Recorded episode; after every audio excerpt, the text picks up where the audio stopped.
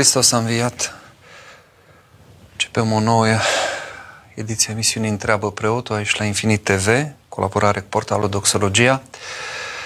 Așa cum uh, ați văzut și din acest uh, intro, ați ascultat uh, troparul Sfintei Cuvioase Parascheva, tema principală a emisiunii de astăzi este uh, această evlavie pe care uh, poporul drept credincios o are la Sfânta Parascheva, și am ales acum să fie această temă pentru că uh, pe 13 iunie, acum duminică, se împlinesc 380 de ani de când au ajuns la Iași, în 1641, deci pe 13 iunie, au ajuns la Iași moaștele Sfinte Cuvioase Parascheva, aduse prin mijlocirea uh, binecredinciosului voievod Vasile Lupu. Uh, vom vom vorbi pe parcursul emisiunii despre aceasta, însă acum îngăduiți-mi uh, să vorbesc despre altceva și o să înțelegeți imediat de ce. Chiar cu, nu cu mult timp înainte de a intra în direct, și am să rog să dea regia un picuț muzica mai încet și să pună o fotografie pe ecran pe care am pregătit-o așa în grabă înainte de a intra. Mai încet muzica, vă rog. A trecut la domnul Maica Siluana Vlad, schimonahie, pentru că a fost unsă cu schima mare nu de mult, așa o vom pomeni ca schimonahia Siluana Vlad. Chiar în timp ce mă pregăteam să vin la, la acest studio, am primit această veste.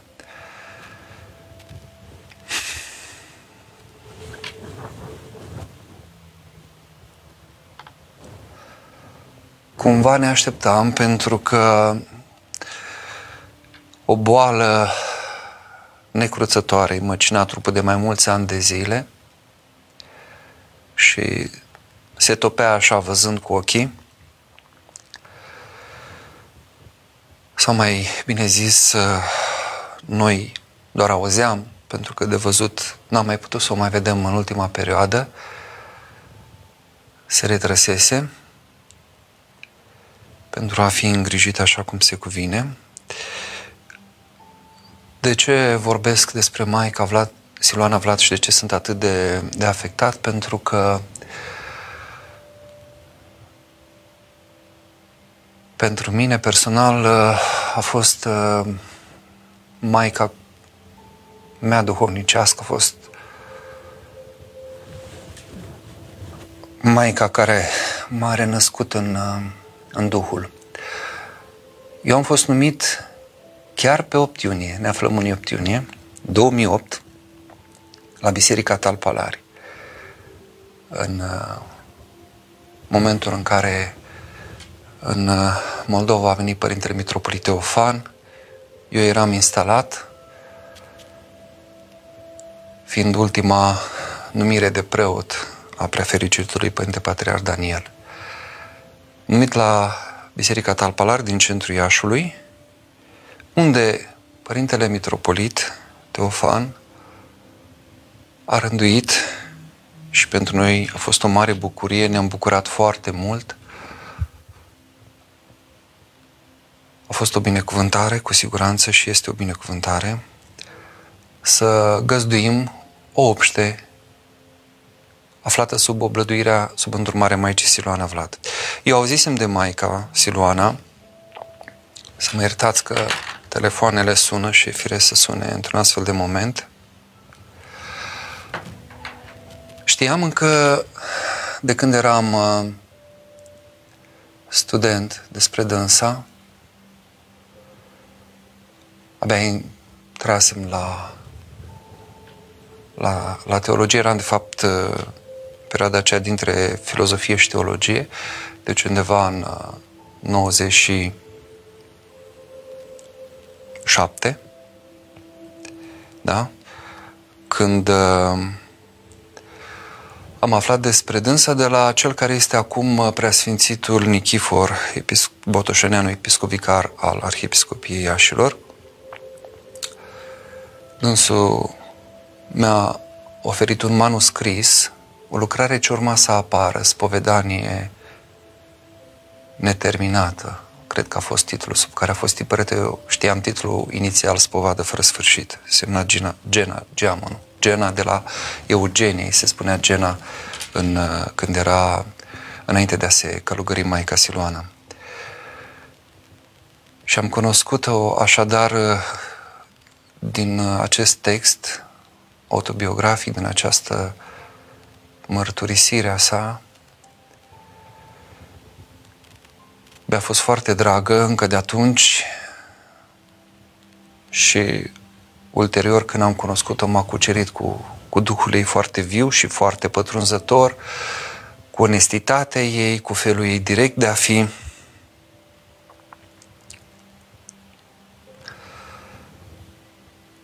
Spuneam că în 2008, în toamnă, a venit această obște, găzduită într-o casă de lângă casa parohială. Am avut bucuria de a de a fi vecini acolo cu această mănăstire și este în continuare mănăstirea, dar mă refer la Maica acum, Maica Siloana. Soția mea, uh, preoteasa Cristina, s-a bucurat și ea foarte mult, auzise de Maica Siloana și își dorea foarte mult uh, să lucreze cu dânsa. Maica, cum bine știți, a inițiat, a uh, format uh, multe persoane în cadrul unor seminarii, de altfel centru găzduit uh, acolo de, de parohie se chema, deci pe lângă mănăstire era și un centru de formare și consiliere Sfinții Arhanghel Mihail și Gavril. Și acolo se desfășurau și se mai desfășoară aceste seminarii, aceste consilieri. Foarte multe persoane au fost ajutate, mai ales persoane cu, cu traume, cu care au suferit abuzuri, persoane codependente. Maica Siloana de altfel a scos la un moment dat un volum cu mărturii ale celor care au fost abuzați în copilărie, volum care se, se cheamă Sparge tăcerea.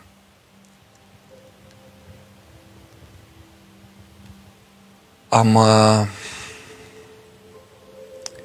am intrat în această relație cu duhovnicească cu Maica și Vă spun sincer, chiar și acum, la puținele momente care au trecut de când am aflat despre vestea ei, la, despre vestea trecerii ei la Domnul, mă iertați dacă nu, mai, nu sunt așa de coerent, pentru că era, cum spuneam, un fire puternic, o personalitate puternică, un om care știa ce vrea, știa ce spune. Eu eram în formare, dar eram destul de încăpățânat avem și ceva din orgoliu celui care a trecut prin filozofie. Maica, de altfel, și a fusese profesoară în zona aceasta, la, la Galați, acolo unde a profesat uh, înainte de a intra în monahism. De altfel, a și pescuit foarte mulți tineri și asta în timpul, uh, de, dinainte de 89, deci în timpul uh, comunismului. Așa, unul dintre tinerii pe care a tras Tânărul Nicolae Hore avea să devină monahul Nichifor Hore, actualmente preasfințitul Nichifor Botoșăneanu. De aceea între ei a fost dintotdeauna o relație cu totul specială. El, de altfel, preasfințitul i-a citit uh, rugăciunea de dezlegare. Maica s-a stins chiar pe când preasfințitul îi citea rugăciunea de dezlegare în seara aceasta. Și vă spuneam că nu mi-a fost uh, ușor, dar întotdeauna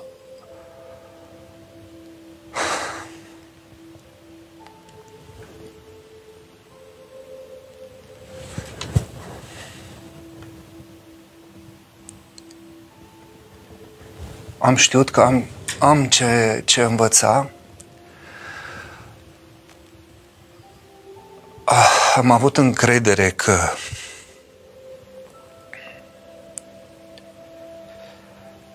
mă va ajuta să obțin acele răspunsuri, să-mi găsesc propriul drum.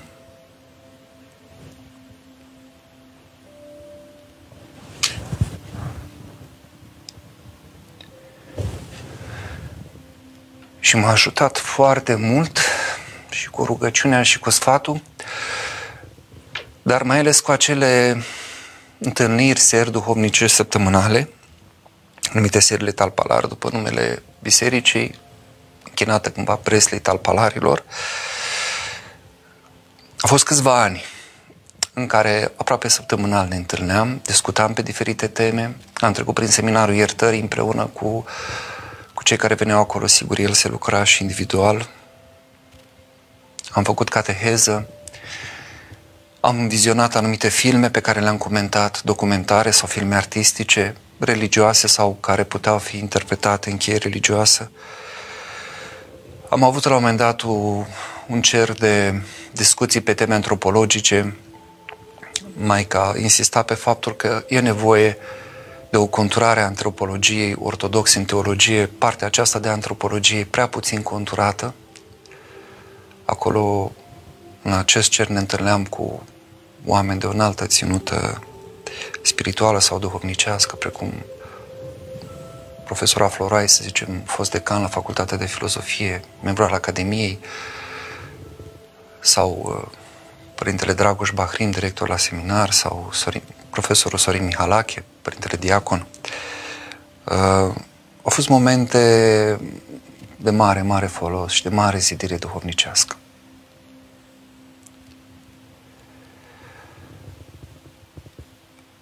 Dânsa ne-a ajutat să învățăm să trăim cu adevărat în Hristos, să înțelegem cât de importantă este liturgia, cât de importantă este Euharistia, că nu putem fără trupul și sângele Domnului. Am început să spovedesc foarte des din 2009, undeva 2010, să fiu din ce în ce mai prezent. S-au adunat foarte mulți tineri în felul acesta care veneau la sele talpalare, apoi rămâneau la spovedanie și apoi Iată, sunt comunitatea de astăzi, sigur, alături de enoriași care erau acolo și de alții care s-au mai adunat. Maica, cum bine știți, Maica Siluana mergea adesea pe la foarte multe conferințe, ținea seminarii, a mers prin străinătate, prin foarte multe țări, era foarte dorită, foarte căutată, foarte iubită. Sigur, pe măsură ce treceau anii, era din ce în ce mai greu, era și boala care începuse să, să-i macine suflet, bă, trupul, dar fără să-i afecteze sufletul și o anumită luciditate duhovnicească, de altfel chiar și recent, în pandemie, acum câteva luni, uh, ați putut uh, asculta câteva dintre luările ei de poziție, dintre cuvintele pe care ea uh, le-a rostit spre, spre întărirea noastră pe teme extrem de delicate.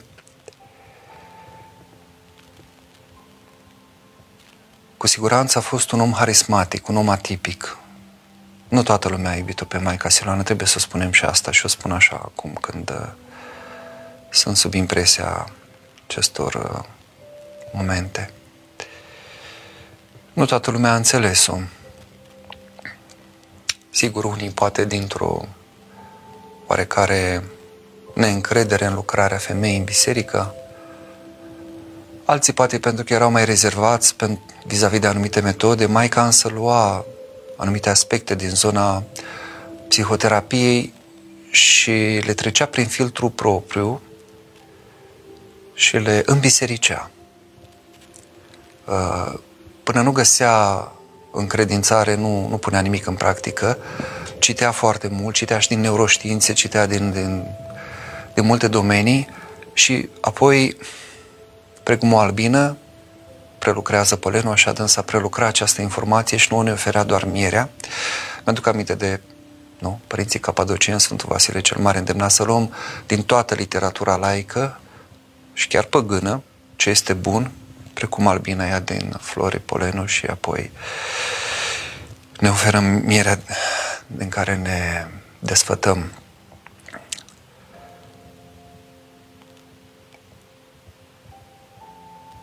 Probabil uh, mulți dintre cei care mă urmăriți ați, uh, ați cunoscut-o, știți uh, câte ceva poate din, din viața ei, din lucrarea ei, poate ați citit cărțile. Uh, multe dintre ele sunt uh, conferințe consemnate și după o anumită corectură sigură publicate. Însă nimeni nu știe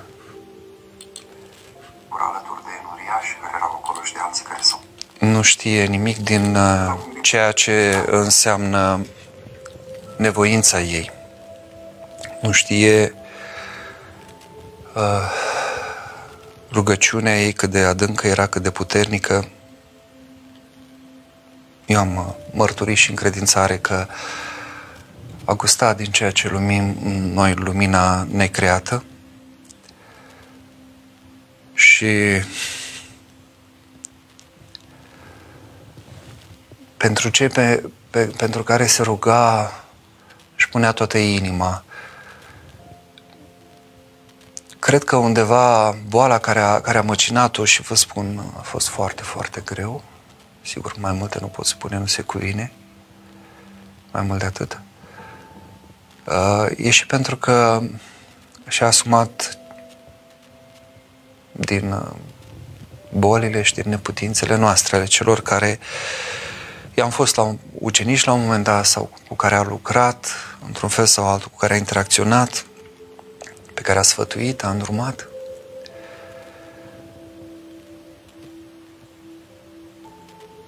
Încât uh, în aceste momente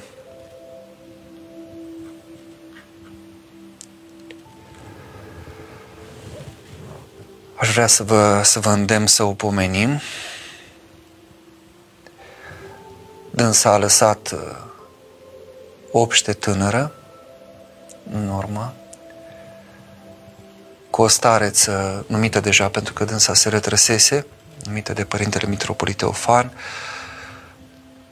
Maica Sofronia Rădulescu și una dintre, de fapt, cea mai uh, apropiată, cea mai veche dintre ucenicile sale este prima care a urmat Maicii. Și apoi ușor, ușor s-au adăugat surori care au devenit rasofore sau monahii, cele mai multe acum.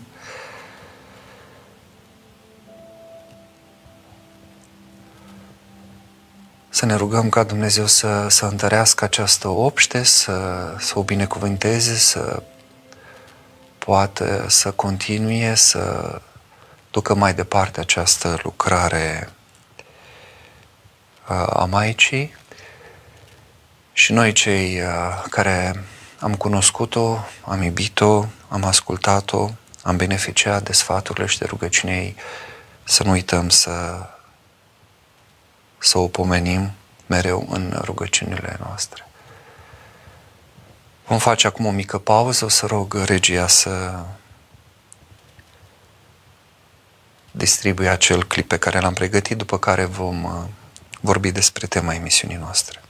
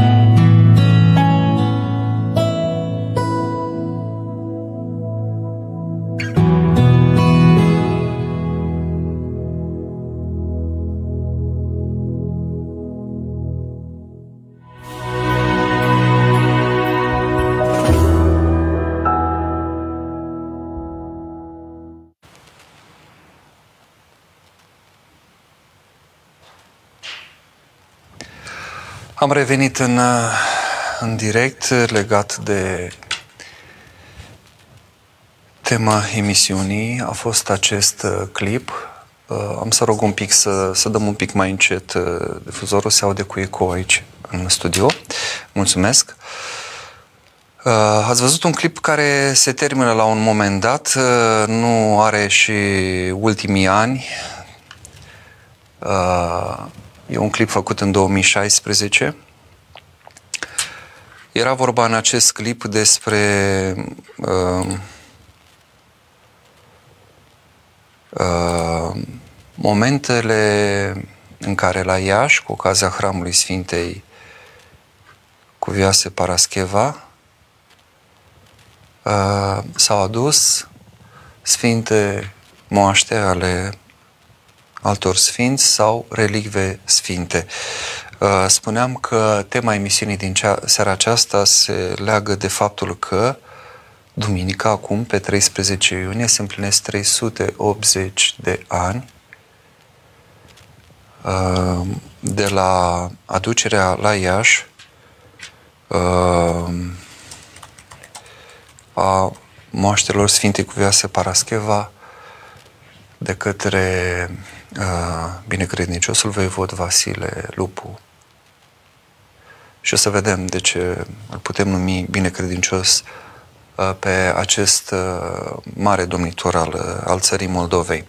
Așadar, 380 de ani de când Iașul, Moldova, România sunt binecuvântate de prezența Sfintei Cuvioase Parascheva, putem spune de prezența Sfintei și mai mult decât a moaștelor, pentru că noi știm că acolo unde este o rămășiță din trupul unui sfânt sau chiar trupul întreg, cum e cazul Sfintei Parascheva, uh, cu siguranță e și uh, acel sfânt uh, prezent într-un fel sau altul. Și aș vrea să intrăm un picuț în, în istoria aducerii moaștelor, nu foarte mult timp, să, să înțelegem un pic contextul și apoi să înțelegem de ce am, uh, am fixat ca temă a emisiunii cu Viasa Parascheva, Sfânta care ne împrietenește cu Sfinții.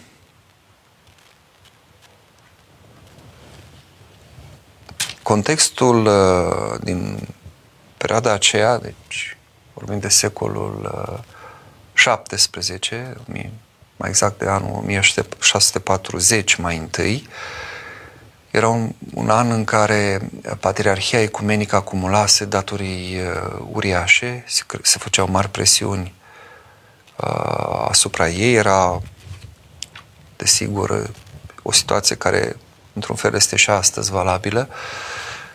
Turcii după ce au cucerit uh, Constantinopolul, l-au transformat în capitala Imperiului Otoman, Istanbulul și um, condiția creștinului în vremea aceea nu era una deloc simplă. Și pentru că Vasile Voievod își dorea foarte mult moaștele Sfintei Cuvioase Parascheva, a întrebat ce poate să facă și ei au spus că au nevoie de, de acest ajutor financiar. Uh, suma pe care a oferit-o atunci voievodul Vasile Lupu, dacă ar fi să o transformăm în bani, în uh,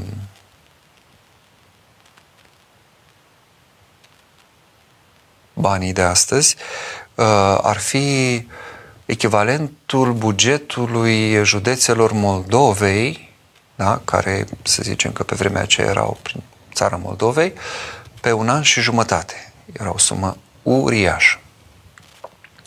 Uh, era cu siguranță bogat Vasile Lupul, dar era și foarte credincios și pentru el nu au contat acești bani, ci a contat uh, să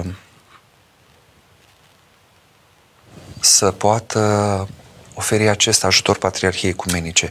Și haideți să vă zic ceva din uh, uh, această scrisoare pe care o scrie patriarhul uh, uh, ecumenic către domnitorul Vasile Lupu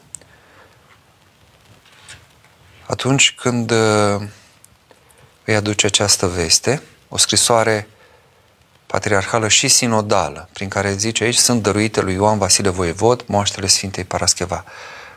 Deci semnată de Patriarhul Ecumenic Partenie. Și o să dau câteva fra- fragmente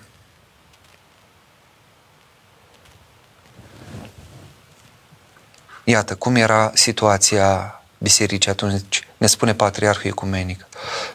Pe când Marea Biserica noastră petrecea multă bunătate și în pașnică stare și fiind îndreptată apostolicește și după canoane de către răposații patriarhi de demult, urător al binelui și rău întru toate al adevărului, a pornit mare război și tulburare împotriva ei, așa încât să fie lipsită și de toate multele ei bunuri și să cadă în datorie foarte grea și cu neputință de suferit din partea potrivnicilor și dușmanilor ei, sub care au căzut asupra multe lucruri grozave și pedepse ce nu se pot îndura. Și fără măsură și ar fi ajuns ea la cea mai mare pustiire, vedeți, condiția Patriarhiei Ecumenice, era prima între patriarhii în ordinea dipticilor, nu? Deci ar fi ajuns ea la cea mai mare pustire și la pieirea desăvârșită a creștinilor drept credincioși, și noi nu mai putem să ne împotrivim și să ne apărăm de grozavele cereri, care se făceau zilnic și necontenit, împrumutării și celelalte greutăți fiind ne împrumutările și celelalte greutăți fiind nemăsurate și de nesuferit. Dar Dumnezeu cel prea bun, acela care voiește totdeauna mântuirea celor cucernici, și mai ales păstrarea și trăinicia Marii Biserici, a lucrat în inima prea strălucitului și prea creștinului domn a toată Moldovlahia, domnul Io Vasile Voievod, fiul sufletesc prea dorit și iubit al smereniei noastre, care, mistuit de iubirea lui Dumnezeu, s-a mișcat încă de acasă și nu numai acum și a arătat neîndemnat de nimeni bunătatea sa către Biserica Mare, așa este numită Biserica mamă, Patriarhia Ecumenică cumva, poartă această, purta această titulatură și de la dânsul am luat oarecare ușurare și despovărare a datoriilor de nesuferit și nenumărat. Dar și pe urmă făgăduiește bucuroși din toată inima să ajute după puteri Marii Biserici și Smereniei noastre. Și mulțumește aici uh, Patriarhul arătând uh, acest gest al uh, voivodului Vasile Lupu,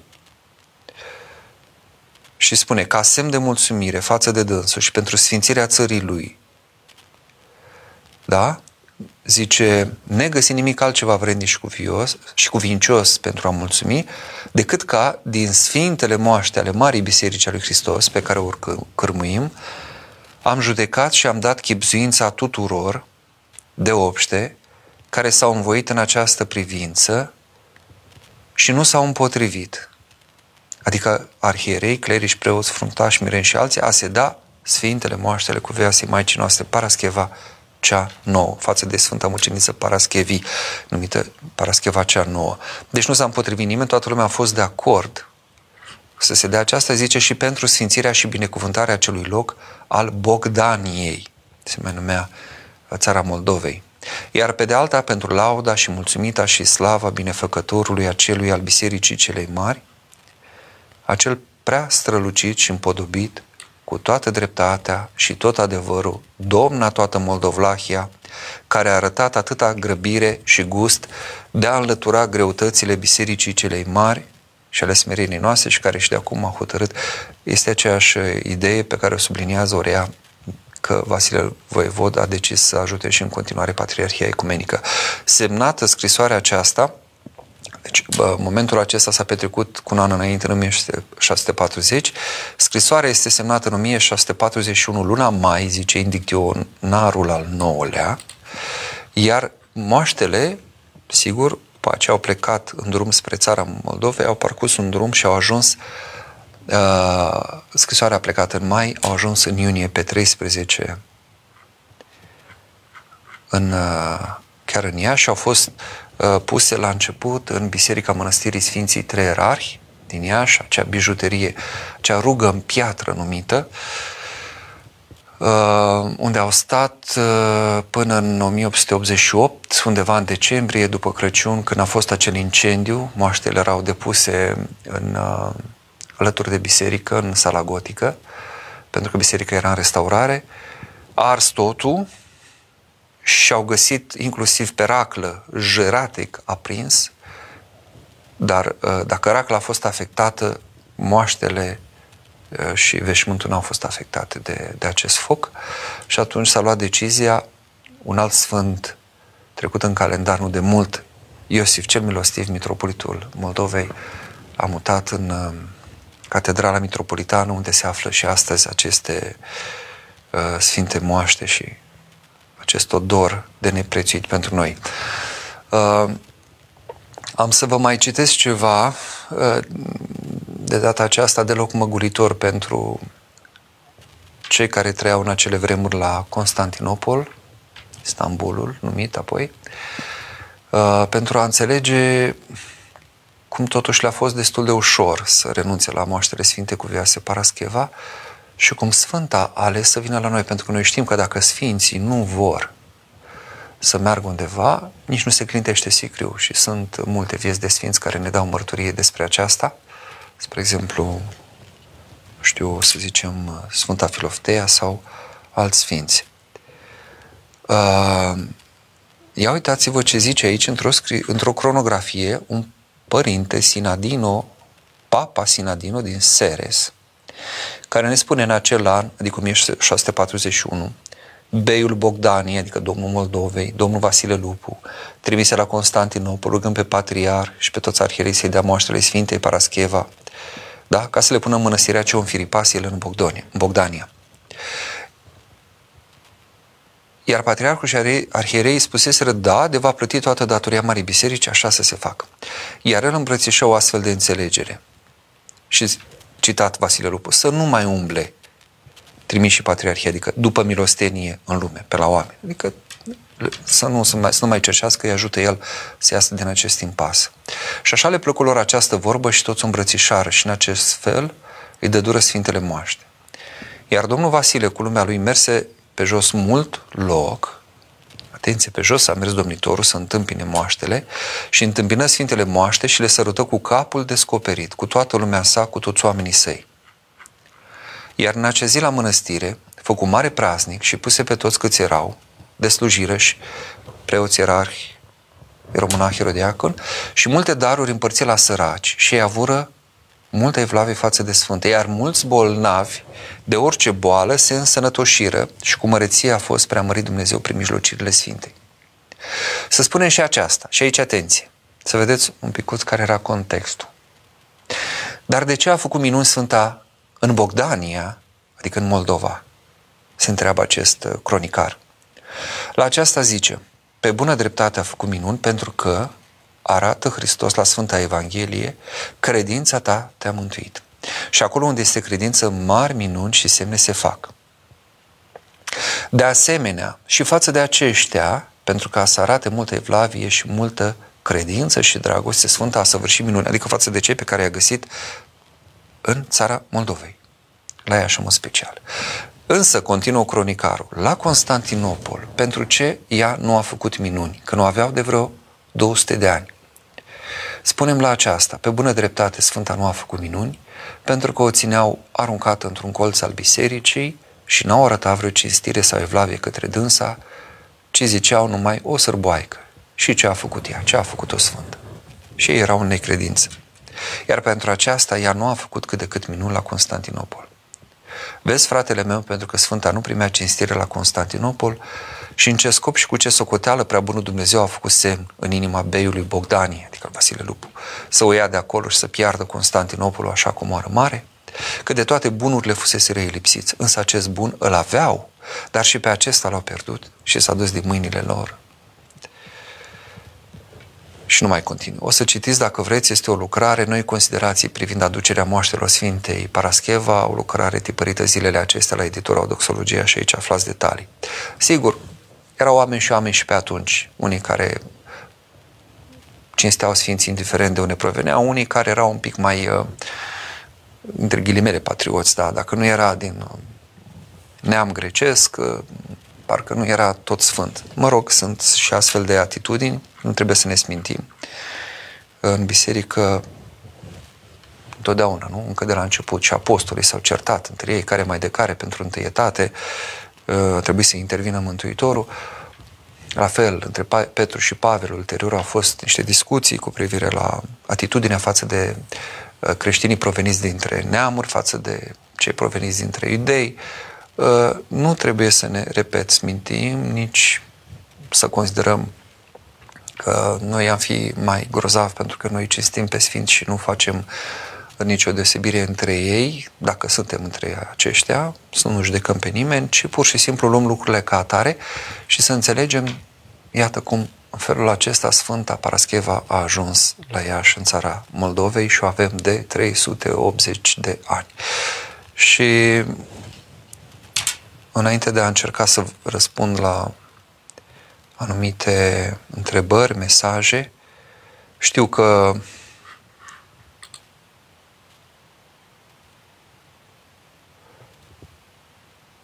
Da, eu mă uit să văd, uh, pentru că mai primesc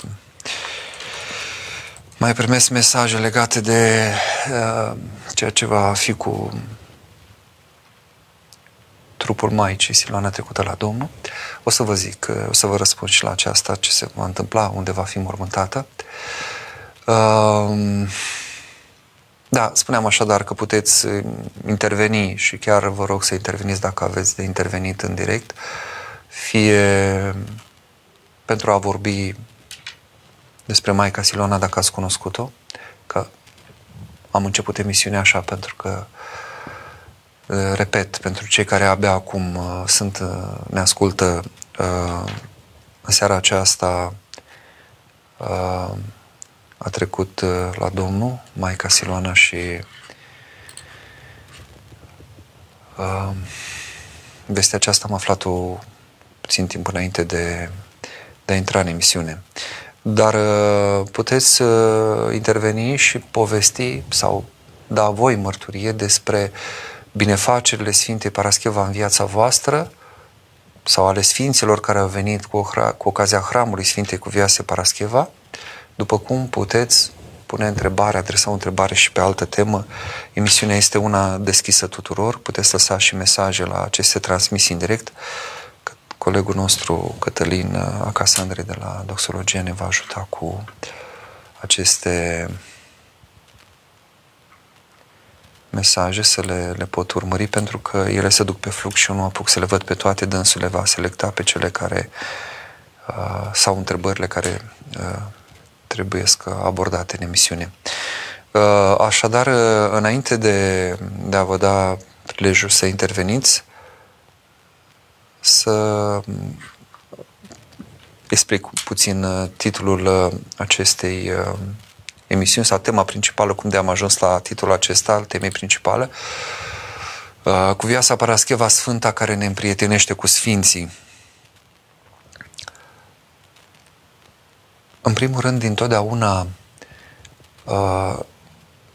momentul de întâlnire cu un Sfânt Uh, o legătură care se creează cu el, uh, mai ales prin Sfintele Moaște, ne ajută treptat să ne deschidem și către alți sfinți. Da? Eu nu pot să vorbesc despre sfinți în abstract. Am nevoie de un sfânt cu care să intru în legătură și să simt că există un ajutor, să simt că există acolo un uh, folos. Și Sfânta Parascheva a ajutat foarte mult și uh, pentru ca oamenii să aibă evlavie și la alți sfinți. Pentru că oamenii văzând ajutorul dat de Sfânta Parascheva, cu siguranță în alte situații, fie că unii ajungeau prin anumite locuri, fie că uh, aveau acolo unde locuiau alte sfinte moaște, uh, se, se rugau și altor sfinți. Dar uh, imediat luăm și telefonul. Uh, foarte mult a ajutat mai ales în anii de după 1990, când uh, mai întâi Părintele Patriar Daniel, pe vremea aceea Mitropolit al Moldovei și Bucovinei, a adus la Iași uh, în 1996 moaștele Sfântului Apostol Andrei, da, ocrotitorul României, cel care, alături de Apostolul Filip, după unele mărturii, a contribuit la încreștinarea popoarelor aflate în uh, sudul țării, pe teritoriul României de astăzi. Uh, și după aceea s-a creat, începând cu anul 2000, o tradiție să fie aduse la Iași Sfinte Moaște sau relicte Sfinte, pentru că a fost aduse și o părticică din Sfânta Cruce și o părticică din Brugul Maicii Domnului. Și în felul acesta, uh, închinătorii uh, care uh, vin an de an în miezul lunii octombrie au putut să se închine și la moaștele altor sfinți, dar să-i și cunoască. Sunt sfinți pe care poate nu i-am cunoscut sau i-am cunoscut insuficient, cum ar fi, să zicem, nu știu, Sfântul Ioan Casian, mă uit pe listă, care a fost în 2002, sau Sfântul Ierarh Nifon, 2008, Sfântul Mucenic Policarp, Sfântul Cuvios Teofil, cel nebun pentru Hristos, uh, Sfânta Muceniță Tecla. Sunt sfinți care au fost mai puțin cunoscuți uh, sau sunt mai puțin cunoscuți, dar cu ocazia aducerii moaștelor uh, la Iași, lumea a aflat câte ceva despre viața lor, au avut prilejul de a, de a se ruga, de a participa la slujbe închinate acestor sfinți uh, și felul acesta au primit, au putut vedea că în afară de Sfânta Paraschiva mai sunt și alți sfinți care sunt dornici să ajute. Ca să nu mai zic în felul acesta s-au creat foarte multe legături, sigur. De obicei din Grecia se aduceau Sfinte Moaște, dar au fost duse iată și din Marsilia, moaștele Sfântului Ancasian sau din um, Ucraina, uh, cum e Sfântul Cuvios Teofil de la Mănăstirea Chitaeva a fost adus. Uh, dar și din uh, țară. De exemplu, din Craiova, Sfântul Ierarh Nifon, puțină lume știa că sunt moaște acolo, mă refer la cei din alte zone ale țării. Sigur, uh, cei din Oltenia cu siguranță știau sau știu. La fel, chiar din Moldova, de exemplu, cine știa sau câți dintre noi știm că, sau știam înainte de a se întâmpla acest moment, că la Mănăstirea Neamț sunt moaștele Sfinte Mari Mucenițe Tecla sau uh, Sfântul, uh, știu că s-au mai adus de acolo, așa, Sfântul, moaștele Sfântului Simeon din muntele minunat. Uh, iarăși un sfânt cu o viață deosebită, impresionantă, ca să nu mai spun că și în Iași sunt sfinte moaște pe care noi nu le cunoaștem sau de care n-am auzit și care ne uh, pot ajuta atingându-le, rugându-ne în preajma lor intrăm în, în, în contact, în relație, în, într-o legătură duhovnicească cu, cu sfinții, uh, cărora le-a aparținut acea uh, părticică de trup, cum e cazul Sfântului Vasile cel Mare. Puțin e și probabil, știu dacă e să întreb, uh, că mandibula Sfântului Vasile cel Mare se află la Mănăstirea Sfinții Treierari din Iași în 2009 Uh, ea a fost scoasă spre închinare alături de moaștele Sfintei Cuvioase Parascheva. Iată în ce fel Sfinții ne pun în legătură, Sfânta Parascheva ne pune în legătură cu alți Sfinți și, în general, Sfinții uh, creează această legătură de, de prietenie ei înșiși, fiind prietenii lui Dumnezeu, casnici al lui Dumnezeu, ne, ne apropie de alți Sfinți și, bineînțeles, ne apropie finalmente de Dumnezeu, pentru că aceasta este mișcarea pe care o facem. Avem un telefon. Hristos a înviat. Adevărat a înviat, părinte. Vă Alina mă numesc. Te ascult. Alina Brânduș. Te ascult, Alina. Uh, condoleanțe pentru Maica Siloana, Dumnezeu să o odihnească. În 2010 am citit o carte scrisă Meșteșogul Bucurie și așa m-am reapropiat de Ortodoxie și de Sfânta Biserică și de Biserica Talpalat.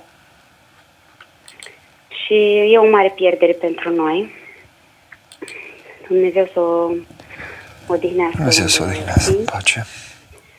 Uh, referitor la Sfânta Parascheva, uh, au fost mai multe minuni în, în viața mea, dar mă voi opri doar la cea mai importantă și oarecum cea mai recentă.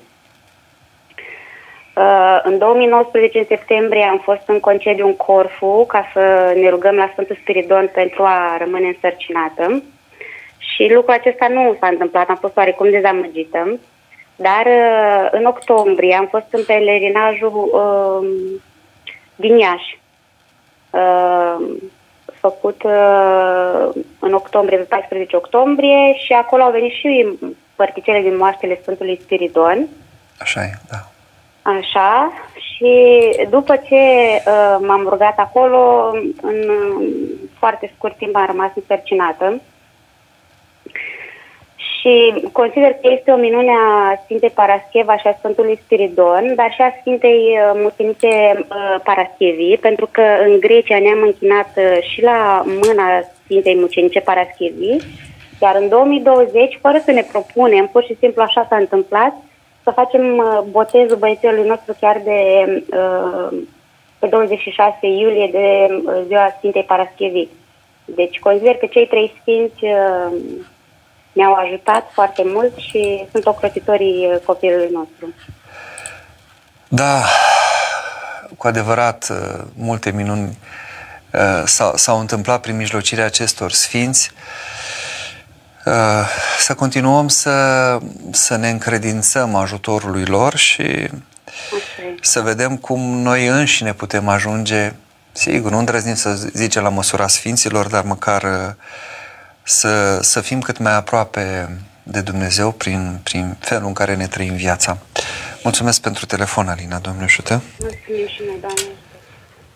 Văd uh, multe comentarii aici, eu am postat și pe contul meu de Facebook despre faptul că Maica Siloana trecut la cele veșnice. Mă uit să văd dacă există cumva o mărturie sau un lucru pe care îl pot uh... Iată o doamnă preoteasă, Camelia, ne spune din, uh, din Spania, ne spune a fost ghidul grupului nostru de tineri acum mai bine de, două, acum mai bine de 20 de ani la Galați. Pe vremea când toți îi spuneam cu drag Gena, da, îi spuneam, e, așa îi spuneau cei apropiați de la Eugenia, toată lumea îi spunea Gena, înainte de a intra în monahism, da. Datorită Maicii Siloana, mulți dintre noi ne-am apropiat altfel de biserică și de Domnul. Da, sunt, sunt mai multe persoane care pot da această mărturie. Roxana, văd că zice, Maică, scump, ai luminat atâtea suflete cu iubirea ta, înțelepciunea ta, bucuria, seninătatea ta. Îți mulțumesc om bun și frumos, drum lin și mult Dumnezeu să te țină în brațele sale sfinte. Diana, văd că zice aici o maică luminoasă, un nume excepțional. Sunt mai multe astfel de, de mesaje. Am văzut că Părintele Jean Nicolae, sărut mâna Maică dragă, Dumnezeu drăguțul să te bucuri. Da, să, să ajute Domnul să, să ne bucurăm împreună cu, cu dânsa în împărăție.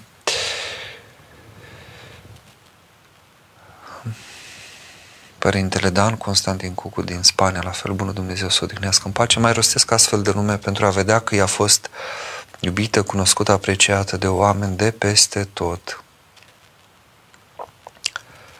Uh, din țară, și mai ales chiar în străinătate. Poate în mod paradoxal a fost uh, mai căutată și mai dorită în străinătate. Foarte multe invitații de acolo le primea. Părintele Eugen Tănăsescu, vrednica și veșnica pomenire. Uh,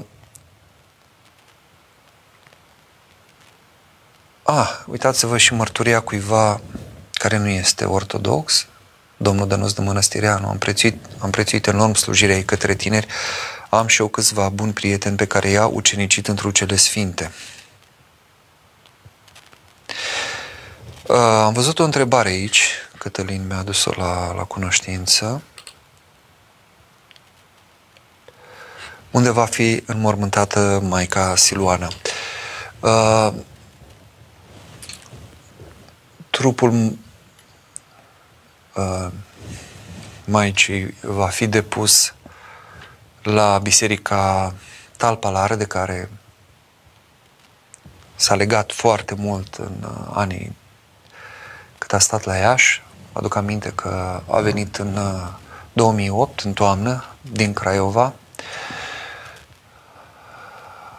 Acolo a ajuns în 2000, când a ajuns și Părintele Mitropolit Teofan, Mitropolit al uh, Olteniei atunci, după ce activase în București, la, inclusiv la editura cristiană, foarte apropiată de doctorul Pavel Chidilă. Deci în, trupul va fi depus la Biserica Talpalar, dar slujba mormântării și mormântarea vor fi la mănăstirea frumoasă. Acolo este mormântată și prima maică care a murit de, din obște, aceasta nouă, tânără, formată de Maica Siloana. E vorba de Maica Rafaela. Nu știu dacă s-a fixat... Uh...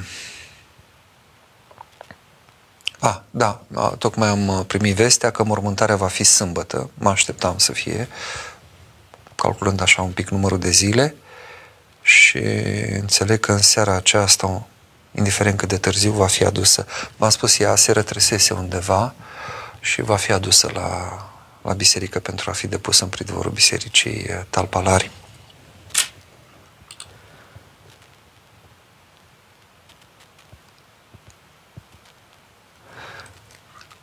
Dacă mai doriți să, să intrați în direct, eh, o puteți face. Numărul de telefon este afișat 0332711222,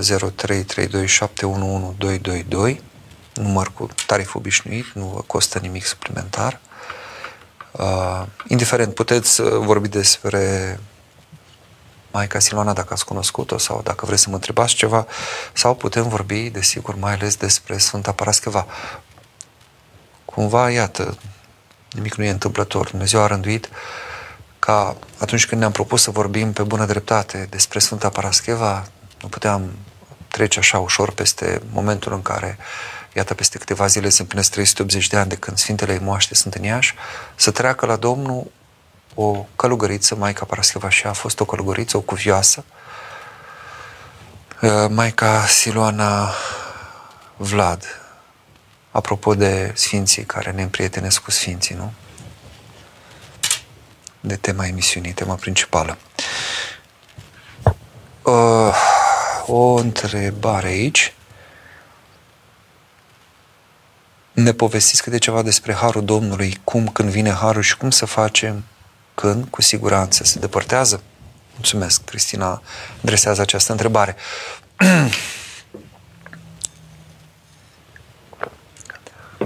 În primul rând, în, la modul general, Harul Domnului este tot timpul, pentru că nu avem cum să trăim, dacă să fim în existență, dacă nu ne ține harul, suntem aduși în existență prin lucrarea lui Dumnezeu și tot harul lui Dumnezeu care este o lucrare, o, nu, este numit energie necreată, da? Energia fi în lucrare ar fi, etimologic. Uh, deci tot harul este cel care ne ține în ființă. Acum, uh, o lucrare mai intensă, o prezență de un alt nivel sau de o altă factură, greu de spus așa în cuvinte, uh, are loc când omul zice că gustă din harul lui Dumnezeu. De ce? Pentru că el se deschide către acest har. Dumnezeu știm bine, nu intră cu cizmele în sufletul nimănui, nu sparge ușa, ci stă la ușa inimii și bate, ea stă, stă la ușă și bat, spune în Apocalipsă, dacă te va auzi cineva glasul meu și va deschide, voi intra.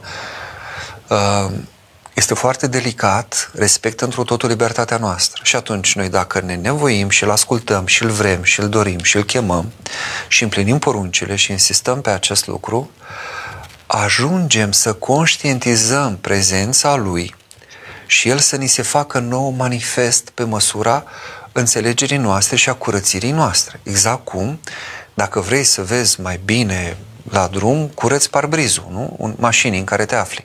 Și pe măsură ce curăți mai bine parbrizul, lucrurile sunt mai limpezi. S-ar putea că dacă parbrizul e stropit de noroi sau plin de gâze moarte, uh, să nu vezi foarte bine și să se pară că drumul de fapt e nu știu ce lucru pe acolo, pe, pe lângă el, pe lângă drum sau că undeva în depărtare ceea ce pare o mașină, o lumină, de fapt să fie o lumină a unui stâlp și așa mai departe. Poți avea tot felul de surprize neplăcute. Poți fi în înșelare, poți fi înșelat. Cum și suntem. Dacă nu suntem cu inima curățită și cu mintea luminată de Harul Duhului Sfânt. Pe măsură ce facem însă voia Domnului, pe măsură ce strigăm și îl căutăm, ne smerim, ne zdrobim, ne vedem păcatul, ne vedem mizeria, ne vedem, cum zicea Maica Siloana Vlad, uh, boala, pentru că uh, starea noastră este o stare de boală, ontologic vorbind, da? Sufletul nostru este bolnav și numai Domnul poate să vindece. Numai prezența vindecătorului în, în viața noastră ne vindecă, ne sănătoșește. Nu, nu, toate puterile trupești și sufletești le luminează, le, le transfigurează, le desăvârșește. În, felul, în momentul acela noi gustăm ceea ce zicem noi că e prezența Harului. Harul părăsirii de care vorbiți aici e iarăși o percepție uh, subiectivă uh, a noastră, momentul în care Dumnezeu nu se mai manifestă în viața noastră, noi avem, trăim ca și cum am fi părăsiți, da? este și o părăsire uh, care poate să uh, semene, să tindă către părăsirea despre care a vorbit Domnul pe cruce când a zis Dumnezeul meu, Dumnezeul meu, de ce mai părăsit? Este conștiința acestei uh, separări dintre, Dumne- dintre umanitate și Dumnezeire, dintre om și Dumnezeu, aceste rupturi prin căderea protopărăninților, dar este și starea aceea de părăsire în sensul că Dumnezeu ne lasă un spațiu de libertate și de alegere de plină, de săvârșită. Cât ne susține El cu harul Lui, noi putem fi foarte fierbinți în rugăciune, putem fi foarte răvnitori în împlinirea poruncilor, putem fi foarte milostivi, dar noi nu conștientizăm că, de fapt, aici este lucrarea lui Dumnezeu în noi și dacă nu ne smerim într totul și nu-L vedem pe El, nu ne lepădăm cu totul de noi și să-L vedem doar pe El, uh, suntem, cum să zic, în eroare, putem fi păcăliți. Apropo de uh, ce a pătimit Sfântul Siluan, Atonitul, care nici nu realiza că este mândrie, că când întreabă pe Domnul de ce, iată, demonii își bat joc de mine, el vrea să se închine la icoană și îl lasă interpunea între el și icoană demonul. Dumnezeu zice celor mândrile stă împotrivă, dar el nu știa că este mândru, el chiar îl căuta sincer pe, pe Dumnezeu, dar nu-și dădea seama că nu punea totul pe seama lui Dumnezeu și nu se lepădase cu totul de sine, nu era acolo o, o vedere desăvârșită a lucrării lui Dumnezeu în el.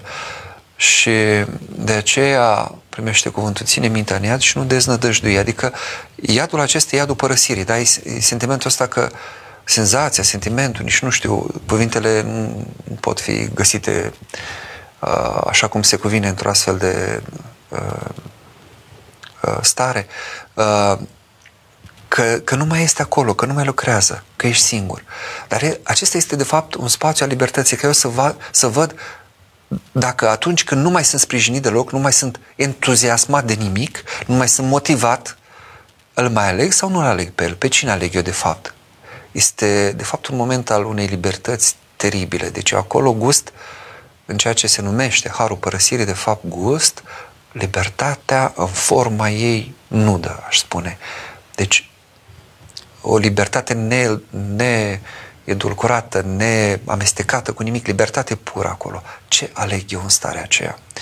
Și acolo eu am nevoie doar atât, să strig la Dumnezeu, să chem pe El, să-L aleg, chiar dacă nu mai reușesc să fac mare lucru, părinții pustiei spuneau, fă orice, îi lua demonul achidie în primire, ă, dormi, odihnește-te, mănâncă, fă ce, dar nu pleca din chilia ta, că era gândul acesta că nimic nu mai are rost, trebuie să plece în lume, că și așa ă, nu e niciun progres duhovnicesc, nu mai e nimic, nicio stare, nimic de, de dorit. Și iată, de fapt, toți trebuie să trecem prin asta și toți vom trece. Unii trec gradual, unii trec uh, Uh, de o, de o intensitate teribilă, unii trec pe perioadă scurtă, alții pe perioade de ani, de zile, cum a fost Sfântul Siloan, alții au trăit până la sfârșitul vieții, până se face această alegere de plină. Domnul știe cu înțelepciunea lui cât ne este de folos și cum ne este de folos uh, să gustăm sau să nu gustăm din har, din prezența Lui și unde uh, ne lasă pe noi să lucrăm, pe noi să facem uh, aceste alegeri. Cred că m-am întins cam mult aici, dar uh, și nu știu cât de limpede m-am făcut înțeles, dar atâta pot în astfel de momente. Tina, Dumnezeu să o odihnească pe Maica Siloana Grea, despărțirea am avut binecuvântarea să o cunoaște și să dăm slavă Domnului. O să ne lipsească învățăturile Maicii și ne rugăm Domnului să o primească în ceata dreptilor.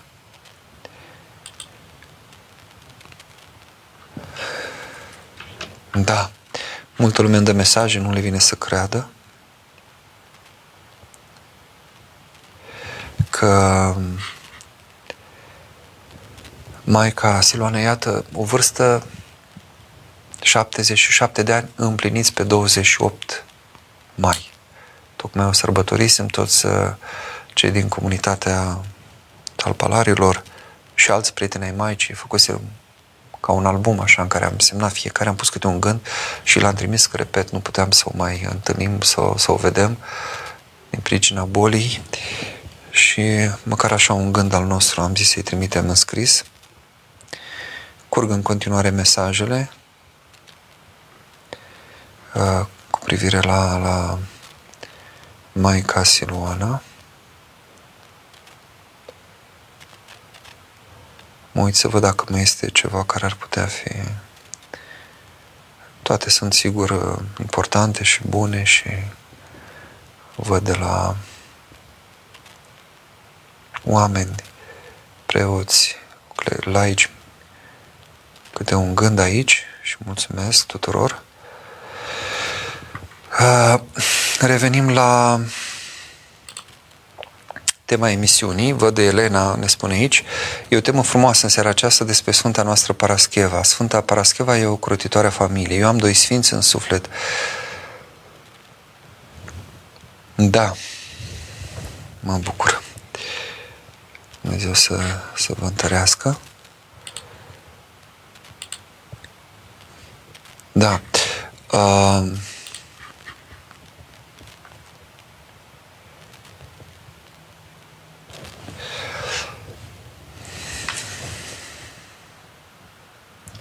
să vă mai povestesc câte ceva despre Maica Siloana atunci. Că văd că nu mai întrezește nimeni să vorbească despre altceva. Acum, să știți, sigur, eu am intrat în, în emisiune copleșit, că când abia aflu veste N-ai cum, e o, e o durere pe care n-ai cum să, să nu o trăiești. Uh, nu poți să nu fii îndurerat când uh, n-aș spune că pierd pe cineva drag, că până la urmă Maica este, nu am pierdut-o. E în continuare, e într-un fel, mă bucur că a fost eliberată de, de această boală și de această durere pe care a trăit-o în ultima vreme. Dar uh, suntem oameni și putem să ne mai și întristăm, dar, cum zice Apostolul Pavel, nu ca unii care nu au uh, nădejde, ci tocmai ca unii care știm că nicio moarte nu este definitivă.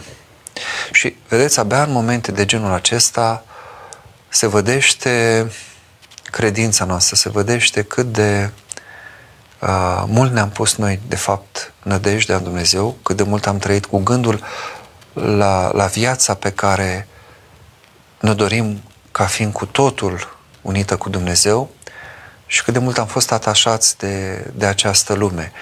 Uh, dincolo de momentele firești de, de durere și de întristare și de apăsare, este însă și această nădejde, este uh, această încredere că în, în toate e o rânduială de la Dumnezeu și că noi ne vom întâlni cu cei dragi, cei care nu cred în Dumnezeu, nu cred în Hristos, cel răstignit și înviat, sigur că n-au această nădejde.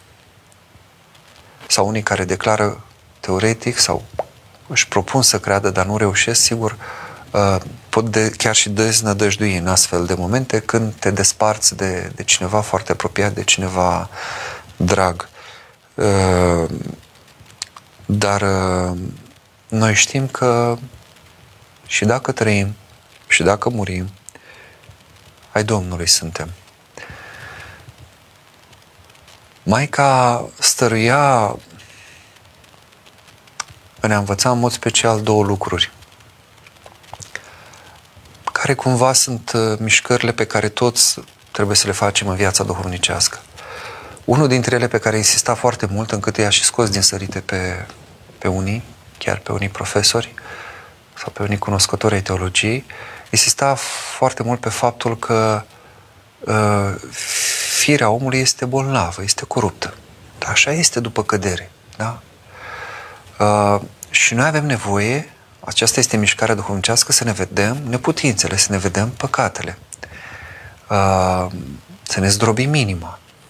Nu se poate viață duhovnicească decât începând de aici. Dar nu rămânem la asta, că dacă rămânem la asta, suntem cei mai de plâns. Pentru că putem cădea foarte mult, uh, din punct de vedere psihologic, putem cădea într-o deznădejde fără fund. Și al doilea lucru pe care îl uh, cultiva Maica Siluana e ceea ce numește ea în uh, lucrările sale meșteșugul bucuriei. Adică chiar în starea aceasta fiind, eu mă bucur în Domnul, mă bucur în Hristos. Pentru că eu știu că El este Mântuitorul meu. Pentru că eu știu că El și-a asumat păcatele acestea ale mele pe care le văd la mine, le conștientizez. Pentru că eu știu că El ia de la mine aceste păcate și am cui să-i le dau. Am la cine să strig, am la cine să scap. Și aici este uh, cheia sau calea către, către a dobândi această bucurie din ce în ce mai deplină până când devine bucuria care nu se mai ia de la noi. Uh, există pericolul sau riscul de a accentua fie o extremă, fie cealaltă. Fie unii văd peste tot numai păcatul și stau și spun toată ziua de milă, fie alții uh, din potrivă.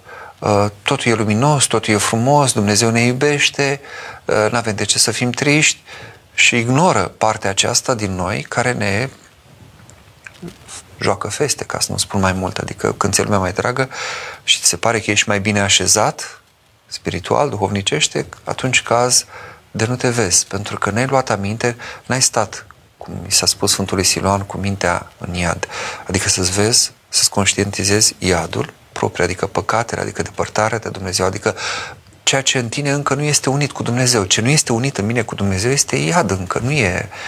Uh, raiul, asta și înseamnă prezența lui Dumnezeu, nu? Dacă e să vorbim în uh, termenii aceștia de, de iad și rai. Văd că au început să curgă mesajele. Acum îmi dau seama că eu mai am afișată și o adresă de e-mail. Tot uit lucrul acesta. Voi de ce nu mi-amintiți? Ce faceți? Dormiți în post și nu post. Te în afara postului. Da, chiar a venit un uh, mesaj, de fapt sunt două. A, primul despre unde va fi depusă Maica și cum va fi slujba de mormântare, am spus. Maica Siloana va fi depusă la Biserica Talpalari, centrul Iașului, lângă Piața Unirii, iar slujba de mormântare va fi sâmbătă la Mănăstirea Frumoasa, probabil va fi așa cum e firesc liturghia, apoi slujbă de mormântare, nu vă pot spune o oră, dar vă dați seama că prima parte a zilei. Și apoi mormântată în, acolo, în incinta mănăstirii frumoasă, în cimitir, micul cimitir de acolo. Dacă puteți să ne spuneți ceva din viața Maicii pentru noi tinerii spre întărire. Da, uh, Mihaela Maica a fost uh, foarte apropiată de tineri, a fost uh, ca un magnet pentru tineri. Deci uh, avea un limbaj pe înțelesul lor, uh, era nonconformistă, le, le înțelegea căutările și poate se simțea foarte bine cu tinerii, știți de ce? Pentru că uh, ea nu era, nu-i plăcea nimic din cele formale. din limbajul prețios, din uh, exprimările savante, din... Uh, haideți să vă zic și ceva mai... Uh, mai vesel, să zic așa, o pățanie cu Maica Siluana. Uh, avea uh, inclusiv curajul și sigur, nu, unii nu înțelegea, nu le pica bine când Maica Siluana a abordat tema sexualității, dar știe că aceasta e o temă foarte importantă pentru tine și mai ales la conferințele ASCOR, de obicei invitată prin, prin țară, aborda și problema aceasta. Și la un moment dat a fost rugată de, nu știu unde s-a dus la ce conferință, rugată de erar, vă rugăm, Maica Siluana, dacă abordați tema asta, vă rog, evitați anumite cuvinte, vorbiți mai, nu știu cum, mai... Adică într-un limbaj mai puțin explicit. Și Maica îmi povestește, zice, păi nu știu cum vine vorba acolo despre importanța fecioriei, nu știu ce, și eu cum să încep, ce să zic, ă, că de ce e importantă fecioria și de ce tinerii ar trebui să cultive. Păi haide să o luăm așa, din punct de vedere anatomic, băieții au acolo o ațeșoară, fetele au o portiță și, și pe aia, și că m-am uitat la erar, l-am văzut cum s-a schimbat la față.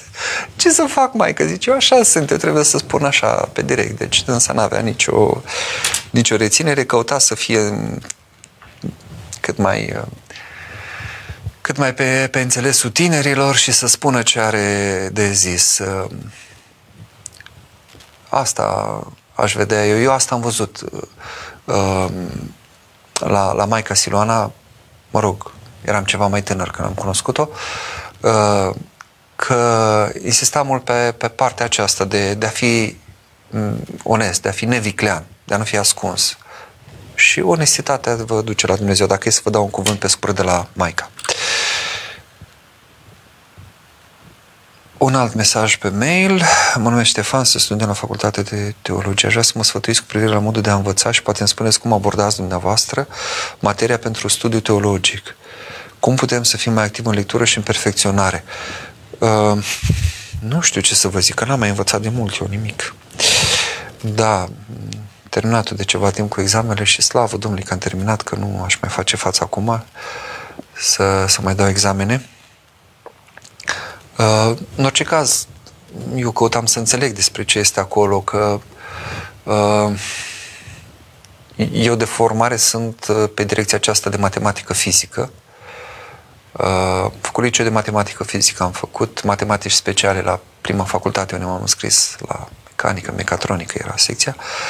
Și pentru mine totul trebuie să aibă un înțeles. Așa și aici. Eu până nu, nu înțeleg lucrurile, numai că în teologie nu e o înțelegere cu mintea rațională, cum zicea mai nu cu mintea aceasta, ci cu mintea anumită nus, cu, cu mintea aceea care trebuie să fie și un pic curățită de, de Duhul Sfânt și sigur curățită prin colucrarea omului, care caută să se despătimească și în care Dumnezeu pune înțelesuri. Deci eu așa aș vedea uh, lucrurile mai activ în lectură și în perfecționare, nu știu, eu mă simt minunat, deci parcă intru într-o altă lume când descris Scriptura, când descris o pagină și citesc o pagină de teologie, că e de un Sfânt Părinte, că e de la un Părinte contemporan. Pentru mine e o bucurie, un banchet în sensul uh, antic al cuvântului filozofic. Uh, adică o, o desfătare, o bucurie, pentru că e acolo Harul Dumnezeu, lucrarea Lui Dumnezeu. Dacă nu, nu citiți cu gândul acesta, să fiți, când, când aveți această lectură, exact cum sunt colegii dumneavoastră care trăiesc uh, mai lumești așa și care se bucură când se duc la o petrecere, așa să fiți când deschideți o pagină de teologie. Uh, telefon avem. Hristos a înviat, vă ascult. Adevărat am înviat. Sărut dreapta, părinte. Doamne știu. Uh, aș dori să mă învățați cumva dacă puteți să-mi dați un sfat, cu siguranță puteți să-mi dați un sfat, uh, nu știu, să, să fiu un pic mai uh, rudele apropiate.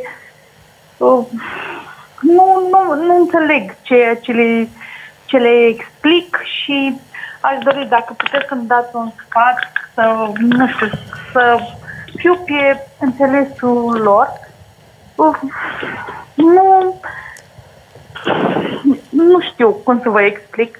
Dar la, la ce anume vă referiți? Adică când le spune, nu, nu vă înțeleg rudele când le spuneți ce? Pe ce temă măcar? Uh, orice. Orice le zic, îmi caută ca să, ca să mă provoace, să, să-mi găsească un defect, să, să mă provoace de, de ceartă. Asta. Și dacă îmi puteți spune eu, un sfat. Eu am să, am să vă dau un sfat nu de la mine, ci de la Maica Silona, că tot am pomenit-o și evocăm în seara aceasta. V-am ascultat. Da, mă auziți? Sigur, sigur. Deci, Maica în astfel de situații îndemna și avea și multe mărturii în sensul acesta să încercăm înainte de a vorbi cu oameni cu care avem probleme de genul celor pe care le-ați amintit, mai întâi să ne rugăm pentru ei și chiar și în timp ce vorbim cu ei, dacă se poate să-i pomenim. Dar înainte de asta, e mai important să avem noi un pic de, măcar câteva minute. Doamne, miluiește pe bunica sau pe unchiul Costică sau miluiește pe fratele meu uh, Ștefan sau binecuvintează-l Doamne, miluiește-l Doamne, deschide inima lui, fă să primească cuvântul de la mine, învață-mă și pe mine cum să vorbesc, uh, pune în mine dragoste pentru celălalt, pun, scoate din la mine toată judecata față de el. Și dacă noi ne rugăm în felul acesta, intrăm pregătiți și o să vedem că ceva se schimbă în, în reacția lor. Pentru că aveți ceva care transmite și nu sunteți conștientă încă de lucrul ăsta, ceva irită pe celălalt, ceva provoacă pe celălalt, cum ați și zis, uh, ori ca să lămuriți, să vedeți ce este acolo, trebuie să stați un picuț în rugăciune pe tema aceasta, punctual, să vorbiți cu Dumnezeu despre asta. Uh-huh. Să știți că m-am, m-am gândit și la ideea asta. Uh, Dumnea ei, pot să zic, o mătușă, uh, nu știu, este vorba despre un nunta surorii mele și e, Dumnea ei caută orice, orice porțiță a mă, a mă critica, pentru că nu las sora mea să vorbească cu Dumnea ei sau mm, lucruri din astea minore, dar eu, credeți-mă, părinți, și nu, nu interzic. Eu sunt om a, a credinței și cred în Bunul Dumnezeu și mă rog, citesc acatiste.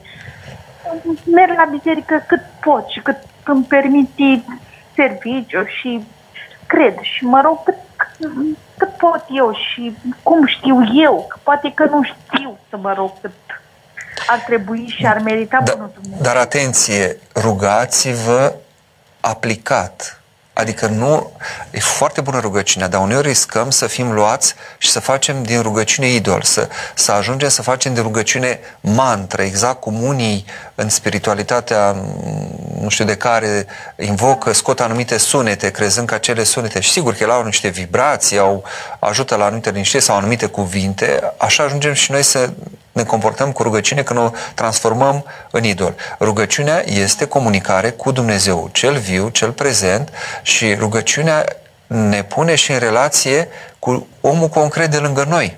Pentru că eu sunt chemat să iubesc pe Dumnezeu și pe aproapele.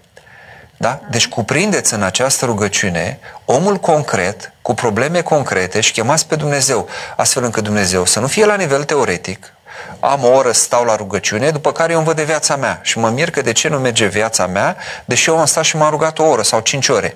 Dacă rugăciunea nu se duce, nu se aplică și în celelalte momente, dacă eu nu continui să mă rog, adică să am o relație cu Dumnezeu, o, o raportare la Dumnezeu, când vorbesc cu celălalt, când mă întâlnesc cu celălalt, când interacționez, Dumnezeu să fie prezent în mintea și în inima mea și o să-L cuprind pe celălalt în această stare de rugăciune pe cât pot eu, pe cât pot eu, deci nu poți să schimbi lucruri. Aici e, da? Secretul.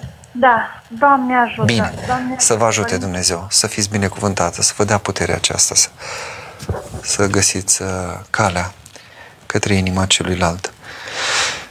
Revin la, la mesaje, că văd că între timp au venit foarte multe. Mulțumesc, Cătălin.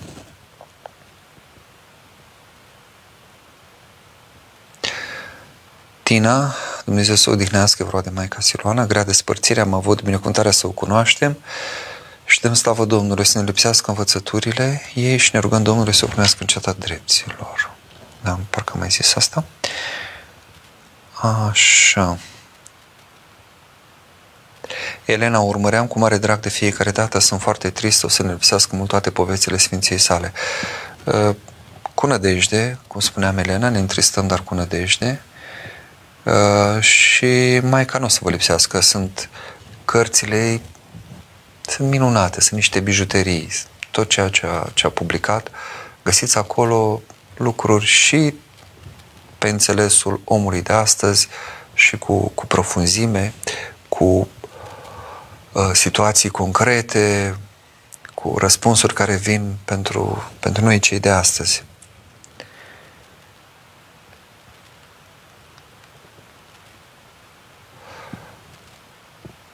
Andreea, părinte, primesc mereu câte puțin din Harul lui Dumnezeu, dar îl pierd foarte repede, atunci simt multă deznădejde. Mă spovedesc și împărtășesc mereu, dar în continuare cad. Căderea este prea grea. Căderea este uh, îngăduită de Dumnezeu pentru un singur lucru. Pentru a învăța să ne smerim. Noi dacă am ști să ne smerim, n-am mai suferi. Și am trece foarte repede prin perioada aceasta de așa numită părăsire a Harului, aproape că nici n-am simțit-o.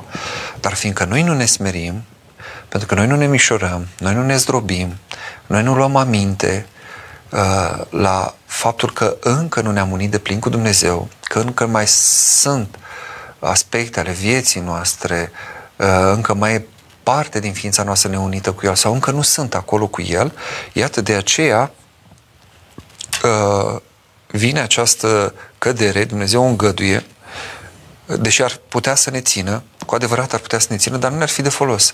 Pentru că, știți de ce? Noi am uh, trăit apoi ca niște asistați, știți? Apropo de discuția care există și în România și nu de ieri de azi despre asistații sociali. Da, sunt oameni care realmente au nevoie de ajutor, nu pot. Sunt bătrâni, bolnavi, neputincioși, persoane cu handicap, clar că au nevoie de asistență socială, de, de sprijin din partea statului, din partea comunității, a noastră, a celor care ne putem implica. Dar sunt și asistați care pot lucra temporar trec printr-o, printr-o situație mai grea și care au nevoie să fie învățați să muncească, să se pună ei pe picioare. Pentru că dacă se obișnuiesc cu statutul acesta de asistat, de, cu mâna întinsă și ei nelucrând, devin leneși și nu le este de niciun folos. Nu, nu au niciun câștig, nici ei, nici statul, cu atât mai puțin. Uh, așa și aici, în viața duhovnicească. Dacă eu nu lucrez talentul pe care l-am, nu? Sunt acea slugă vicleană și leneșă de care se vorbește în Evanghelie. Deci, uh, și atunci, mă ajută această cădere, că de aici am început, să-mi conștientizez neputința sau păcatul sau, putem vorbi în alt termen, de nelucrare. Pentru că asta înseamnă păcat. Când sunt în păcat, nu lucrez cu Dumnezeu, dar cu cine? Lucrez cu puterile uh, vrăjmașului. Ascult voia uh, puterilor întunericului. Când lucrez cu, cu Harul lui Dumnezeu, atunci sigur, nu sunt, chiar dacă mi este greu, chiar dacă sunt luptat, chiar dacă sunt ispitit, uitați-vă, citiți și întăriți-vă din viețile atâtor sfinți care erau chinuiți, luptați de tot felul de ispite, de la desfrânare până la uh, lăcomia pântecelui, până la nu știu ce, tot felul de pofte sau nu contează, ei luptau, deci resimțeau această ispită, dar fiindcă se lipeau și mai mult de Dumnezeu pe măsură ce ispita era mai mare, ei mai mult se lipeau de Dumnezeu, uh, conlucrau cu el și în felul acesta uh, puteau răbda chiar și cele mai grele ispite sau, în cazul mucenicilor, chiar și cele mai cumplite chinuri le puteau răbda cu ușurință, nu pentru că nu era durere, ci pentru că harul pe care ei îl primeau, Dumnezeu cu care ei se uneau, copleșea cu prezența lui uh, orice, orice durere și orice chin.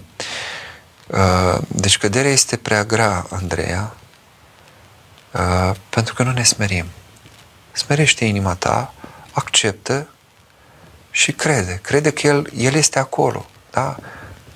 De mă voi sui la cer, acolo ești, de mă voi coborâ la iad, de față ești, zice psalmistul, vorbind cu Dumnezeu, da?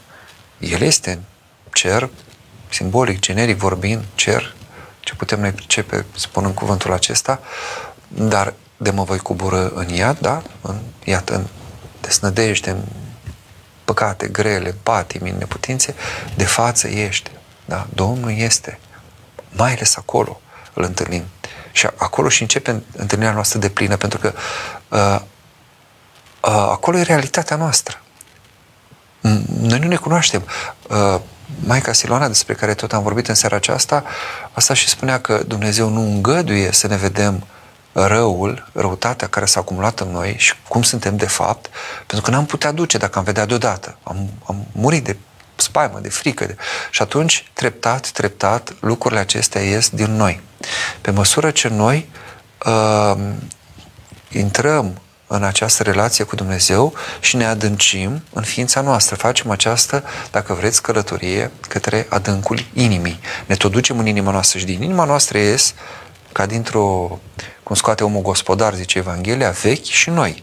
Ies și cele care sunt noite de Duhul, dar ies cele vechi, de care trebuie să ne ocupăm, care nu știm de când și cum le-am, le-am acumulat, le-am făcut și de asta de multe ori omul care se spovedește mai des, se împărtășește mai des, ajunge să conștientizeze lucruri de mare finețe și să-și aducă aminte păcate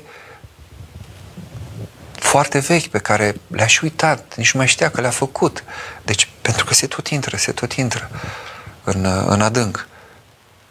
Și pe măsură ce scot și, cum zice Maica Siloana, îi dau lui Dumnezeu, uh,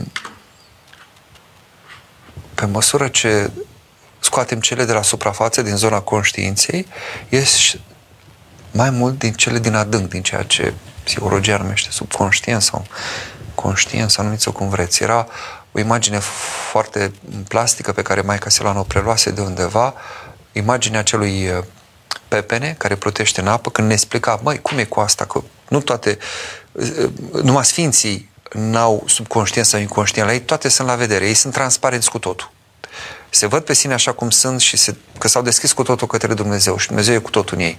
Dar noi toți avem, cât încă suntem pe cale, partea aceea ascunsă de noi care ne face cele mai mari probleme de fapt și care, de fapt, în multe momente ne ghidează viața fără ca noi să conștientizăm, evident, că de e partea ascunsă și inconștientă. Și avea imaginea acelui pepene, zice, cum facem ca să scoatem cele din adânc la, la suprafață? Iată cum. Zice, cum e pepenele care plătește în apă, o parte este deasupra apei, restul nu. Tăiem partea de deasupra apei și o dăm deoparte. O dăm lui Dumnezeu. Este ceea ce îi spunem, Doamne, iată ce văd în mine. Acestea sunt în mine, miluiește-mă, vină Tu, vindecă. Ce se întâmplă cu pepenele? Se mai ridică un pic și iarăși mare parte e în sub apă, o parte mai micuță deasupra. Tăiem și dăm partea de deasupra, iar se mai ridică pepenele până se ridică cu totul deasupra apei. Așa se întâmplă și în lucrarea duhovnicească. Era una din imaginile, din analogiile pe care le folosea adesea mai ca Siluana. Încă un telefon. Hristos a înviat. Da, dați mai încet, vă rog, că suntem în... Stați doar în telefon, vă rog. Da. Nu mai ascultați și la televizor sau la laptop sau la ce sunteți. Vă ascult. Doamne ajută. Dă mai încet. Hristos a înviat, părinte. Adevărat, a înviat. Vă ascult. Părinte, mă numesc Melica din Iași și am făcut un... Am avut un cavou la eternitate. Și am avut uh, doi bătrâni îngropați acolo, mormântați. Acum am refăcut cavou și și aș vrea să, aș vrea să știu dacă ce pot să fac uh, uh, sfințirie pen, uh, pentru cavou și pentru bătrâni să fac ceva, nu știu ce aș putea să fac. Noi am scos o semintele, le-am pus în saci, le-am pus înapoi în cavou, dar uh, nu știu ce aș putea să fac. Păi stați, stați, stați, stați, stați un pic. Cum ați, ați făcut asta fără preot, fără slujbă? Fără preot, fără slujbă. Păi da, dar descroparea nu se face decât așa cu rânduială. Bine, sunt situații în care, nu știu... Trebuia să fac o preot dezgropăciune. Da, se face o descropăciune, cum se zice, se scoteau, se făceau un, un parastas, se stropeau semintele cu cu apaus acolo, cu așa, și apoi ele se pun într-adevăr, că așa se face, se adună într-un săculeș și se pun într-o parte. Eu acum... Faceți-l acum, faceți măcar de acum încolo, da? Vorbiți cu un preot că o să vă ajute, știe el să vă explice ce aveți de făcut, da? Nu vă faceți griji. Nu, e, nu e nimic Nu pierdut, nu e știu grav. treaba asta și de Nicio asta problemă. am Faceți de acum încolo, da? dumneavoastră. Da? Haideți, sunați uh, preotul de acolo, ori de la cimitir, ori preotul de la parohie. Mă rog, de la, da, Așa, bine. și Și o să vă zică dânsul ce aveți de făcut. Cum e, da? Să stabiliți când să mergeți să faceți acolo un parastas și să stropească un pic osemintele acelea, da? să rămână, părinte. Bine, seară binecuvântată. Doamne ajută.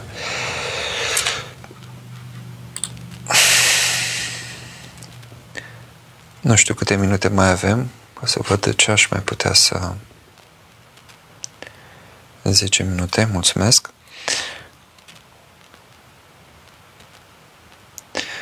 Alexandra, și eu am primit darul de a purta numele Sfintei Parascheva, care de fiecare dată mi-a ascultat rugăciunile și nevoile. Este o mare ajutătoare. Foarte important și cu adevărat lucru minunat să, să porți numele Sfintei Parascheva. Știu că, din păcate, se cam jenează lumea astăzi să dea fetițelor numele acesta de Parascheva.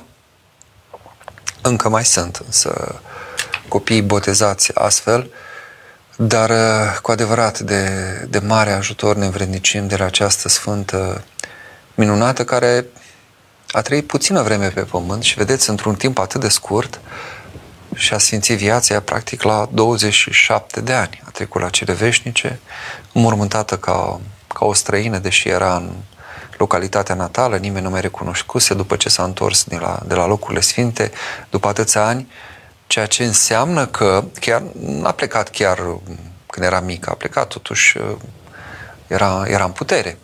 Uh, nu trecuseră deci mulți ani, cât să fi fost, șapte, opt, nouă ani, poate de când a plecat de acolo. Uh, și nu se schimbă omul așa de mult la, la tinerețe, între, nu știu, 18 și 27 de ani, nu e o perioadă foarte lungă. Dar de ce n-au mai recunoscut-o pe Sfânta Parascheva când s-a întors? Uh, bine, cei de case nu mai erau, părinții muriseră dinainte, a împărțit averea și fratele ei s-a călătorit, a ajuns chiar episcop.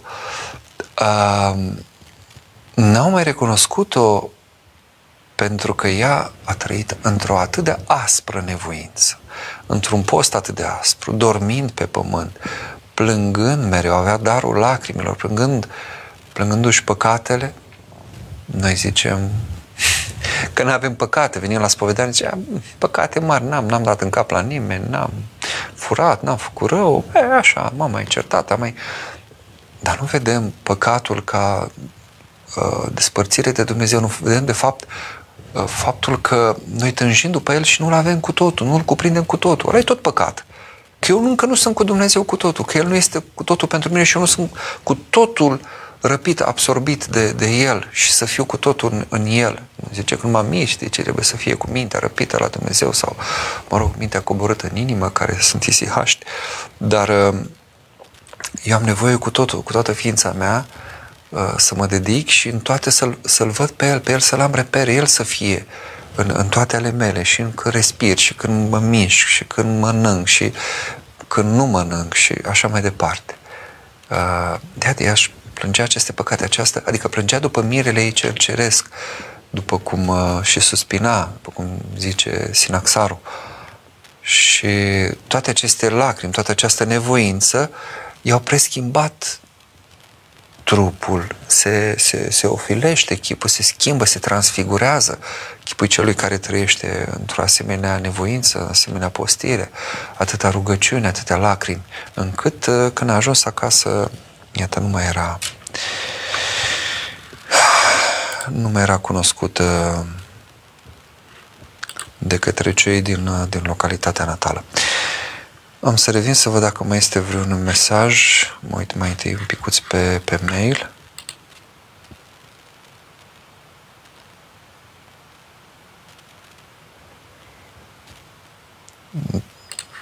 Da, Alexandra, voi răspunde. Într-adevăr, n-am reușit să-ți răspund la mail. Um, este o întrebare aici legată de, de har. Am mai vorbit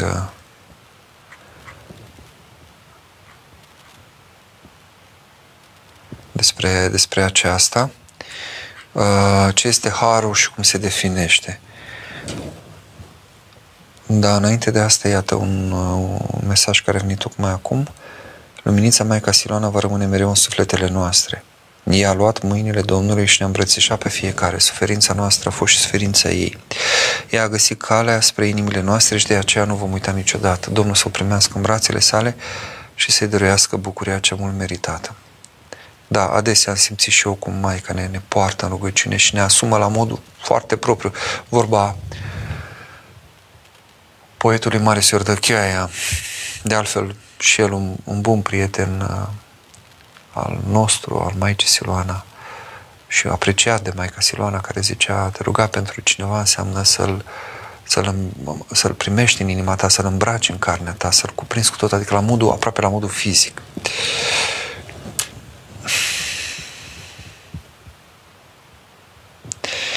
Ce este harul și cum se definește? Nu putem opera cu, cu definiții, cu uh, abordări scolastice când e vorba de o realitate atât de inefabilă precum harul, care mai este numit și energie necreată și prezență, lucrarea lui Dumnezeu.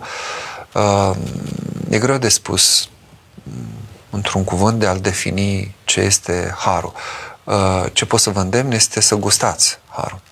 Zicem, psalm gustați și vedeți că bun este Domnul. Uh, aici e o, e o diferență de accent. Uh, unii consideră că expresia aceasta zice gustați și vedeți că bun este Domnul, adică eu să mă încredințez eu că bun este Domnul, dar accentul vine tocmai pe această gustare, adică e un îndemn aici, gustați, încercați, îndrăzniți, apropiați-vă și după aceea veți constata că bun este Domnul, după aceea veți vedea uh, ce este harul și nu o să mai aveți nevoie de nicio definiție, pentru că e ca atunci când uh, vrei să îi uh, definești cuiva, să-i descrii un animal exotic pe care nu l-a văzut niciodată. Poți să-i povestești și s-ar putea să folosești o mie de cuvinte și acela să aibă o imagine aproximativă sau pur și simplu poți să-i arăți fotografia sau și mai bine dacă poți să arăți o filmare cu animalul cum, uh, cum se mișcă sau dacă e viu, îl arăți, iată-l, acesta este animalul pe care tu nu-l cunoști și e un animal teribil. Uh, ceva nemai văzut, nemai auzit de noi. Uh, tot așa și aici, sigur, mă iertați că folosesc astfel de analogii, dar altfel e greu, ca să, ca să gust, să văd ce este harul, să definesc harul, nu pot decât să trăiesc harul.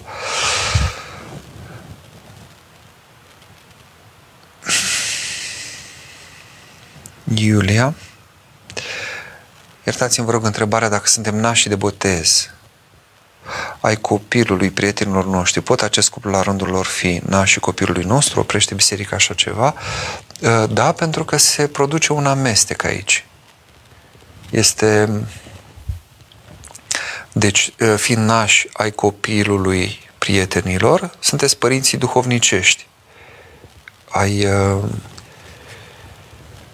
ai acestui copil. În momentul în care și ei devin părinți duhovnicești ai copilului, e, e o încurcătură aici. E,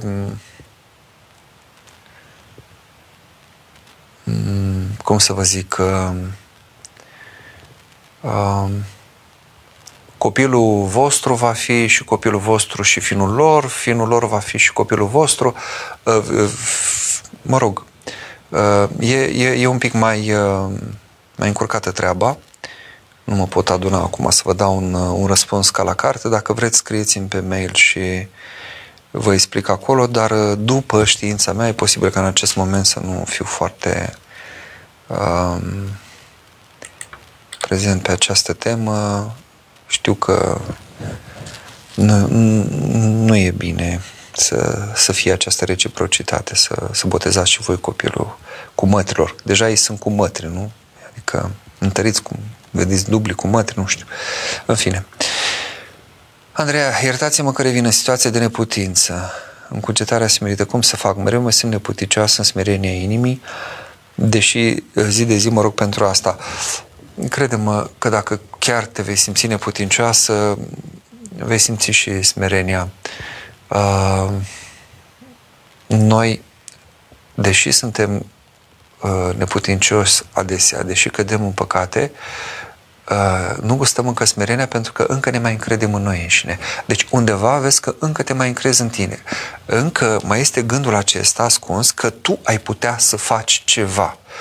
Până nu ajungi la concluzia și o concluzie, cum să zic, care să vină nu la capătul unui uh, silogism, a unui demers teoretic, a unei cugetări înalte, nu, o concluzie trăită pe viu, că atunci când pui mâna pe sobă și zici, au frige. E o concluzie, nu că stai să vezi, să-ți povestesc cum se încinge soba la nu știu câte grade și uh, corpul, pielea are anumită sensibilitate și dacă atingi, se întâmplă nu știu ce procese, celulele se... Nu.